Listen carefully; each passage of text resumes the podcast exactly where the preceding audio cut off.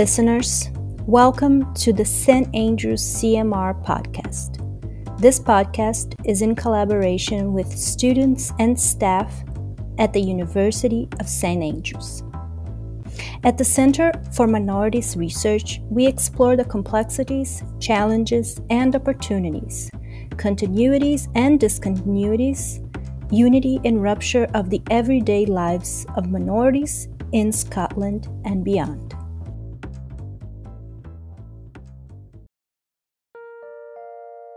After the end of the Cold War and German unification, 30 years after the fall of the Berlin Wall, the German Democratic Republic, the Soviet satellite state which existed from 1949 to 1990, continues to fascinate researchers in history, political theory, and the research of film and literature. My project focuses on work by queer people, those who fall under the umbrella of LGBTQIA, the modern view of the GDR by most accounts, a socialist, totalitarian regime tells us queer people were repressed, isolated, and invisible in society. But what is the truth? Can we view the socialist regime as a queer space, or were there simply no queer people represented in literature or other media during this time? Researching minorities often depends on categories. Certain identities like race, class, sexuality, and gender are politicized meaning the political structures of a society either privilege certain groups or limit the rights of others. Whatever the situation, human beings obsess over categories and identities. My name is Sam Osborn. I'm a cisgender gay white man. I'm also left handed, dyspraxic, student of German and of literary theory, but these traits, although they can describe who I am, don't define me in the same way.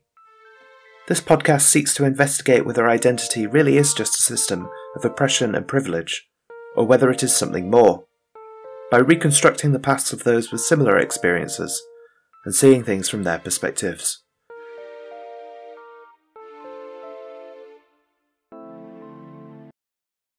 Today's episode is on Charlotte von Mahlsdorf, a trans woman who lived in Germany from 1928 to 2002. She lived through the rise of Nazism and much of the GDR afterwards, becoming a central figure in the small but active gay rights movement under socialism. As Jose Munoz tells us, when the historian of queer experience attempts to document a queer past, there is often a gatekeeper who will labour to invalidate the historical fact of queer lives, present, past, and future. It is rare that the queer experience is documented with evidence, and so, as I often have to, researchers recognise the need to decode historical queer narratives, which are often dismissed, to understand the experiences of queer people whose identities remained hidden for much, if not all, of their lives, the experiences of which are erased all too easily by the cishet majority. It is surprising, then, and incredibly fortunate that Charlotta has written such a frank and honest portrayal of her experience as a trans woman in the GDR which comes to us definitively as a trans narrative. She was born 10 years after the end of the First World War to aristocratic parents Max Beerfelder and Gretchen Gaupp in Berlin-Mahlsdorf, which was then part of the Weimar Republic. Her father Max was what is known as an alter Kämpfer, someone who fought in the First World War who had now joined the NSDAP, the Nazi party. During Charlotte's childhood, he imposes strict binary gender roles on his children, at age seven or eight, she tries on her mother's school uniform, and her father catches her. He beats her with a riding crop and tells her, You are not a girl, you are to become a soldier. Although Charlotta presents as male at this point, he's physically abusive towards her when she deviates from the strict form of masculinity which he intends for her. As she writes in her memoir, he had his own ideas what a real boy looked like. As she puts it, I was too pretty, too delicate, my facial features were gentle, and a feminine tenderness lent me a soft disposition. In an attempt to uphold his reputation, Max disciplines her in the hope she will eventually conform to his strict conception of what constitutes masculinity. He is abusive to her sisters and mother also, but Charlotta is treated especially harshly. His plan for her is to become a junger Kämpfer, a young fighter, by joining the Hitler Youth and then the SS which were exclusively male organizations. His mania, motivated by his belief he could turn me into a young fighter, meant he would go to absurd lengths to correct my outward appearance. If, for example, my hair turned to little golden curls in the rain, he would order me to submerge my head in cold water and comb my hair straight. It had to be kept short and parted to the side. The military cut. But I was not a young fighter, she says. I didn't even feel like a young man. Because of the abuse suffered from her father, Charlotta had a mostly unhappy childhood. She writes in her memoir that she believed from a young age that she would grow up to become a woman just like her mother and her friends. However, her father repeatedly denied her the right to do so, insisting that she join the Hitler Youth. Charlotta saw the Hitler Youth as strong, tough, and aggressive, the opposite of who she felt she was, but what her father might view as the ideal young man. Max's view of masculinity is intrinsically tied to patriotism, to nationalism, to his idea of the Third Reich, and Charlotta, who did not see the appeal in becoming a soldier, by refusing masculinity, Max believes that she also rejects National Socialism. However, in spite of this opposition, she was able to find allyship in her mother and uncle who lived with them. She also seeks out chosen family in the Levinsons, a Jewish family with whom she works as a teenager, which may have served as inspiration for her later activism and career as curator of the Gründerzeit Museum. When Charlotta's mother was pregnant with her in 1927, her great uncle Joseph sent her father a letter in which he politely but clearly instructed Max to divorce Gretchen and move out. Joseph, Charlotta's uncle, owned the house and still lived with them until his death. But when he heard this news, Charlotta's father flew into a rage, throwing the letter at Joseph's feet and threatening his wife with a pistol. If I have to divorce you, he said, I'm pulling the trigger. Fortunately, Joseph intervenes, lifting Max's arm upwards, so the bullet is redirected. Later in life, Charlotta's uncle provides her with much needed respite, taking her on trips and spending time with her away from her father. He ensures that Charlotta attends a different school where she would not have to join the Hitler Youth, and Charlotta refers to him as her true father. In 1944, Uncle Joseph dies, and as Max becomes more violent, forcing Gretchen to divorce him, but meaning that she is now extremely vulnerable, he returns to the house and threatens Charlotta with a gun, locking her in Joseph's old bedroom. He will kill her and her mother if she doesn't come to live with him. He gives her one hour to decide. Sitting in her nightshirt in the dark room, she notices the kitchen equipment is laid out neatly on the bed. During the Blitz, the kitchen would normally be badly affected, and so the kitchen is cleared out every night to make sure if there is a raid, glass doesn't make it into the food. She sets her eyes on the massive rolling pin. Suddenly she remembers her uncle kept spare keys for every room in the house. With only a few minutes left, she finds the key and slowly opens the door. There, waiting for Charlotta to make her decision, with his revolver on the stool next to him, she notices the silhouette of her father lit only by the moonlight. She creeps up behind him, slowly and carefully places the gun to one side and brings the rolling pin down on his head. Once, twice, three times, killing him. She is psychiatrically evaluated and sent to prison, but released only a year later in 1945. When the war ended, change came to Germany. Through a series of international summits, the Allied powers of Britain, the United States, France, and the Soviet Union divided Germany into four occupation zones. Charlotta finds herself in the Soviet zone, which would eventually become the German Democratic Republic in 1949, otherwise known as East Germany. With her father and uncle now dead, and Charlotta being the oldest child, she inherits her uncle's house and continues to live there. Charlotta's mother, Gretchen, and her sisters had moved in full time with Charlotta's aunt, Louisa. Charlotta's aunt herself was queer, a lesbian who had become friends with the renowned sexologist Magnus Hirschfeld. At Louisa's house, she had always been allowed to wear dresses and ball gowns, away from the prying eyes of her father. Louisa also showed Charlotta her copy of Hirschfeld's monograph, The Transvestiten, The Transvestites in English, the first work to differentiate trans people of any description from what were known then as homosexual deviants. Hirschfeld also normalized homosexuality and removed sexual difference from the realm of disease. By reading his work, Charlotta finally felt understood, and she chose this time, at 20 years old, in 1948, to come out to her mother. Do you know, mother, she explains to her, I am actually your oldest daughter. In response, her mother laughs. Oh, don't talk rubbish. Later, Charlotta reads to her passages from Hirschfeld's book. When it was clear to her that Charlotta felt as a woman by nature, her mother said, Gosh, that's all very hard for me to understand as a real woman. But if you're happy with that, that's the main thing. Her mother might not have understood at first, but she and Charlotta continue to have a close relationship. From this point onwards, Charlotta began to dress in feminine clothing and changed her name to Lottchen, a gender neutral form of Lottie.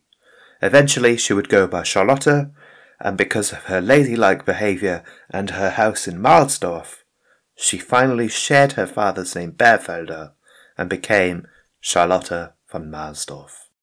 As times changed, so did the house in Mahlsdorf. Now living alone, she was free to do what she liked with the space. Her uncle's collection of relics from Imperial Germany was no longer confined just to his old bedroom in the cellar, but now expanded Charlotte's personal collection of antiques took over the whole house. By her own admission, Charlotta was a solitary individual. She had her books, her antiques, and the cleaning of her house to keep her occupied. But occasionally she needed human contact. As a teenager, she had worked for Herr Bier, an antique collector. There she was introduced to Helmut Levinson, a young Jewish boy who also worked there. Although five years older at 17 years old, Charlotta notices he was barely taller than she was, and the beers referred to him as our little Levinson. She remembers his striking, dark, pensive, and altogether fearful eyes from which he watched her as timidly as a deer. She falls instantly in love with him. Tragically, Levinson and his family are taken by the Gestapo in all likelihood to a concentration camp. She realizes that she will never see him again. Her anxiety that she may experience a similar loss shifts into determination to protect those who are marginalized and to ensure it does not happen again. Keeping Levinson's memory alive, Charlotta resolves to always, in her words, take the sides of the whores on the street with their dreams and ambitions, sexually precocious rent boys and hustlers, the lesbians and gays, the Sinti and Romani people, and of course, the Jews. In the 1970s, she makes good on this promise. Although possible, it becomes increasingly difficult for Charlotta to meet others like her. Gay bars were either closed or observed by the state in the GDR, and before the construction of the Berlin Wall, Charlotta's Aunt Louisa moved to England, meaning she is now separated from the only chosen family she has. In the 1970s, she becomes involved with the newly formed Homosexuelle Interessengemeinschaft Berlin, a nascent gay rights organisation. Immediately after decriminalisation was a difficult time for queer people, as the decriminalisation of gay sex in 1968 did very little to combat societal stigma or feelings of isolation, and the harsh environment drove many to suicide.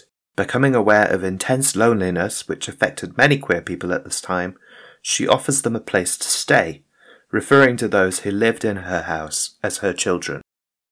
As a security measure, the members of the house never give their last names, but this unites them, at least under one roof, if not under one name. After being protected by her mother, uncle, and aunt in childhood, as an adult, Charlotte opens up her home to members of the HIB who have nowhere else, taking on a motherly role. The HIB was active for only five years, but as well as allowing queer people to socialise, provided education for its members on issues such as how to come out, sexual disease prevention, and how best to engage in wider activism. Using the museum as a front for what was going on inside, the Mahlsdorf House offered a place to establish a community of sorts, albeit not a community which was truly exempt from state intervention. Charlotta would be questioned at the house on several occasions, and their meetings were frequently observed by Stasi operatives. The interior of Charlotta's cellar is taken from the Mulackritze, a gay, lesbian, and transvestite pub from the former Weimar Republic. On her first visit, she described it as a place where everything emulated my mentality.